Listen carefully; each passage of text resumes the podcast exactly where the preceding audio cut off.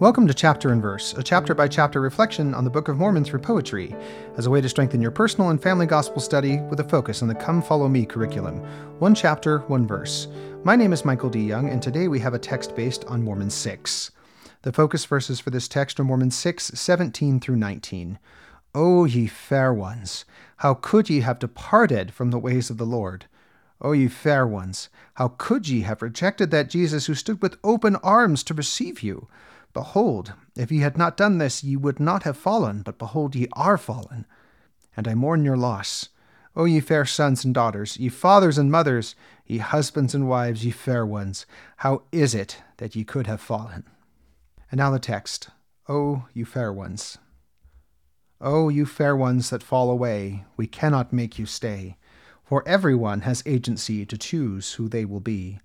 Our sorrow cannot you return, will joy if you repent and learn.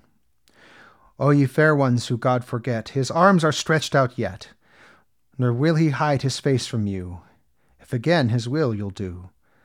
Our sorrow cannot you return, will joy if you repent and learn. O you fair ones who've lost your way, don't in the darkness stay.